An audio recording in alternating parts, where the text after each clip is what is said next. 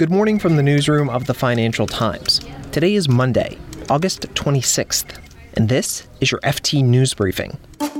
Wall Street is putting new pressure on America's private prison system, and the number of people living in global cities such as New York, London, and Paris is shrinking. We'll find out why. I'm Marc Filippino, and here's the news you need to start your day. America's private prisons have come under fire for their role in the separation of families and the holding of migrants at the U.S. southern border. The fallout from the Trump administration's immigration policies have thrust attention on the companies responsible for holding these people there are really two companies that are, are dominant in the private prison market in the US, and they're both structured as real estate investment trusts. So they're, they're both REITs, and that's GEO Group and CoreCivic. And what we've been seeing is a lot of activist pressure against these two companies. That's FT reporter and the producer of our Moral Money newsletter, Billy Nauman. He says that activism first came in the form of divestment campaigns from big institutional investors such as the New York City Pension Fund. And this year, the focus shifted to the banks lending to the prisons. JP Morgan Chase had said, We're no longer going to lend to these companies. Wells Fargo had made a similar announcement around that time. And then the dominoes have kind of fallen. You had Bank of America, you had BNP, SunTrust, PNC. The major banks that had been lending to them, they have said, we're no longer going to do this. There are still some banks that are lending to them, but those are more on the smaller regional bank side. And, and there's an important distinction to make as well that a lot of these banks still have contracts with CoreCivic and Geo. Bank of America, a couple days before they said, we're not going to do this anymore, had just renewed their loan through like 2024. As of now, there are seven of the banks that have lended to them or are, are still lending to them actually have pledged not to do so in the future. So when the, the loans that they've got on the books, when those come to maturity, when those are done, uh, they're saying they're not going to renew them. So they said they wouldn't establish lending agreements with these companies in the future, but loans that had been agreed upon up to that point were still in play. But there's no specific bank policy saying we might not reconsider down the line, right? That that's the fear, and and you know, talking to some of the activists that have been very involved in this, you know, they're they're raising red flags about that. You know, the activists have been saying, you know, the banks need to put out official policies on this. Instead, they're just issuing statements to the media, but they're not really putting anything with teeth in it that will make sure that they hold them to this. Not having access to credit from a bank such as JP Morgan or Wells Fargo, what does that do to GeoCorp and CoreCivic?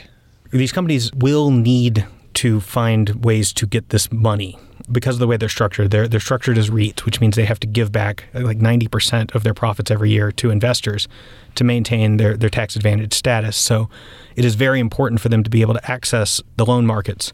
They do have money to get them through the next couple of years, but if other banks, if the regional banks stop lending to them too, I mean, there always will be somebody that'll give them money, but it, might come from private lenders, it might come from private equity firms, and it's going to get more expensive. You know, the, the fewer people that will give you money, the more they can charge you for it.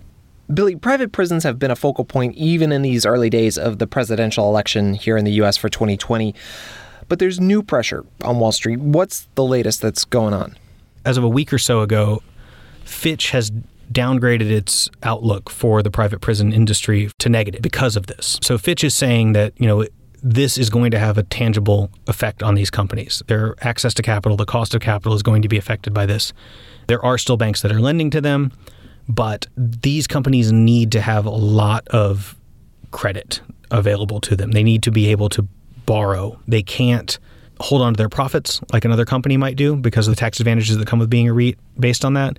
And then unlike other REITs, they also don't have kind of the safety valve of being able to put out a mortgage on their properties. You can't get a mortgage on a prison.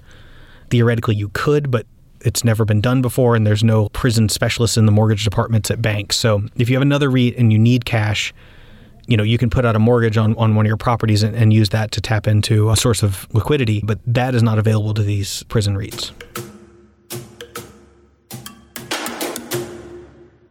In the past two decades, there's been a shift in city demographics. Those who once stuck to the suburbs flock to big global cities New York, Paris, London, for example. Here's FT property correspondent Judith Evans. People are less keen on the suburban life, more keen on kind of the buzz of the inner city and on locations where you really mix up homes and retail and offices, which means that inner cities, which were once this kind of byword for crime and trouble, have become actually uh, very much in demand and, uh, and indeed very expensive to live in. But recently, that's all changed. So if we look at the numbers, we see that inner Paris, so not including the suburb or the banlieue as they call them, is actually shrinking now in terms of population and has been for quite a few years.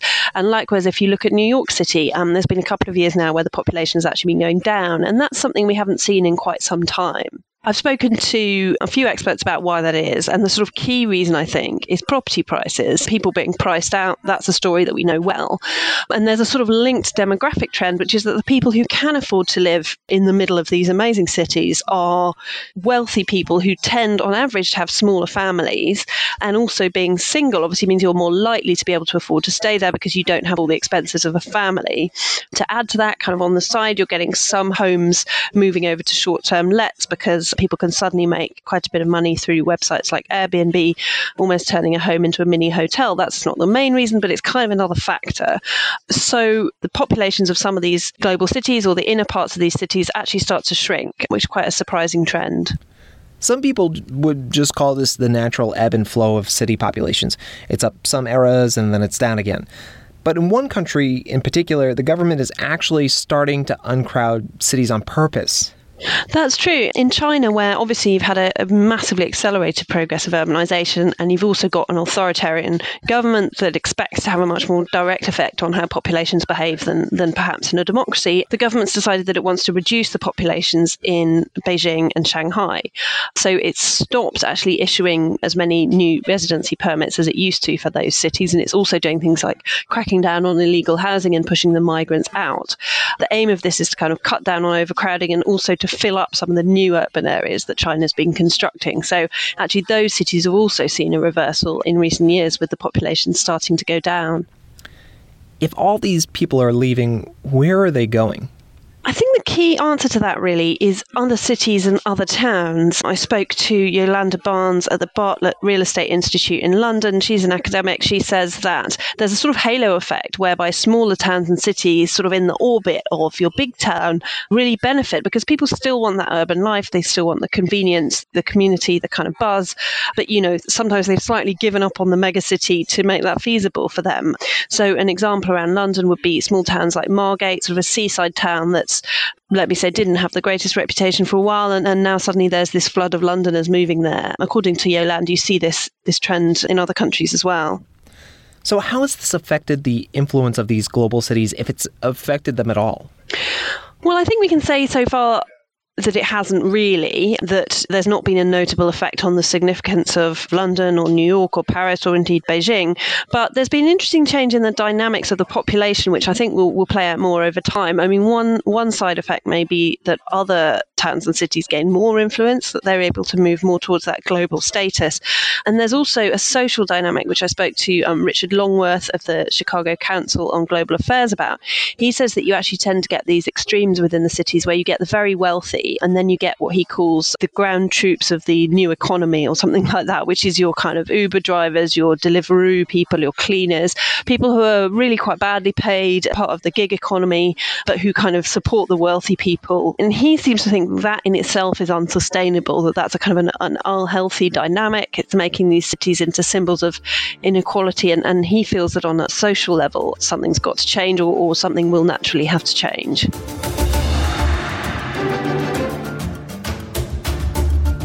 This has been your daily FT News Briefing. Make sure you check back tomorrow for the latest business news.